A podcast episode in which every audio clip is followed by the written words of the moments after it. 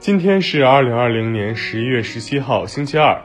黑龙江日报为您播报的晚高峰国内和国际新闻内容有：昨日，广东海事局发布航行警告，十一月十七日至十一月三十日，雷州半岛西部海域进行军事训练；十一月十七日九时至十七时，红海湾海域进行军事训练，相关区域禁止船舶进入。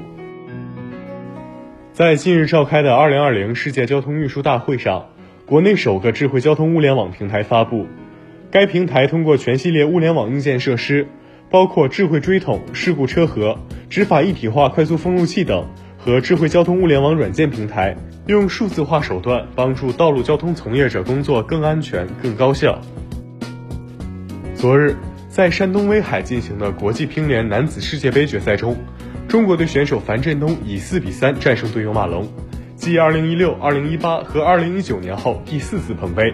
也由此追平了前国手马林的夺冠次数纪录。经喀什地区新冠肺炎疫情防控工作指挥部研究决定，十一月十七号零时起，将疏附县、托克扎克镇、五库萨克镇疫情风险等级由高风险调整为低风险。截至今天凌晨。我国首次火星探测任务“天问一号”探测器已在轨飞行一百一十六天，飞行里程超过三亿千米，距离地球约六千三百八十万千米。国家卫健委数据显示，中国已经有超过二点五亿人正饱受脱发的困扰，平均每六人中就有一人脱发，大批九零后也已经加入到脱发的阵营中来。除了假发片，植发也已成为九零后消费主流。在目前的植发群体中，二十至三十岁的年轻人占据了百分之五十七点四。数据显示，在二零一六年至二零一九年期间，我国植发行业市场规模由五十七亿元跃升到一百六十三亿元。国家统计局最新数据显示，我国十月份原油生产一千六百四十一万吨，同比增长百分之一点四；原煤生产三点四亿吨，同比增长百分之一点四。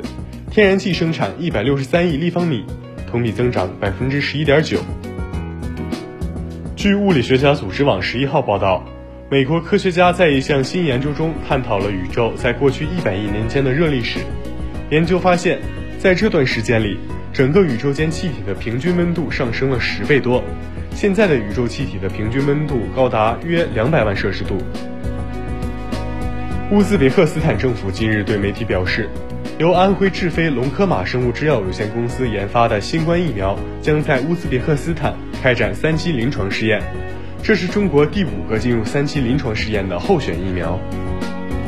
据路透社报道，在新西兰报告新的新冠确诊病例后，新西兰当局下令，自当地时间十九号起，所有国内航班和奥克兰的公共交通上的乘客都必须佩戴口罩。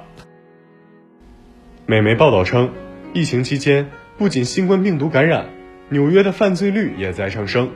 在大流行过去的八个月中，约有超三十万纽约人离开纽约。为尽快走出疫情阴霾，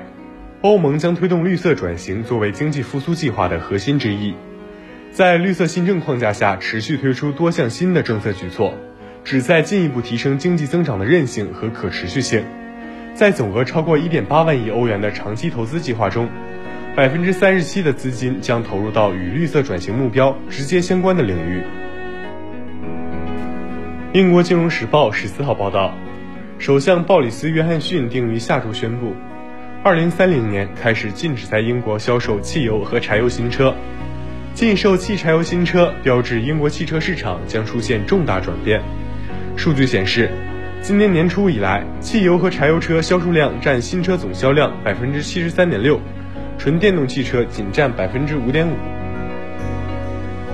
今天的黑龙江日报晚高峰，国内和国际新闻就是这些。编辑杨欣欣，我是程琦，感谢收听。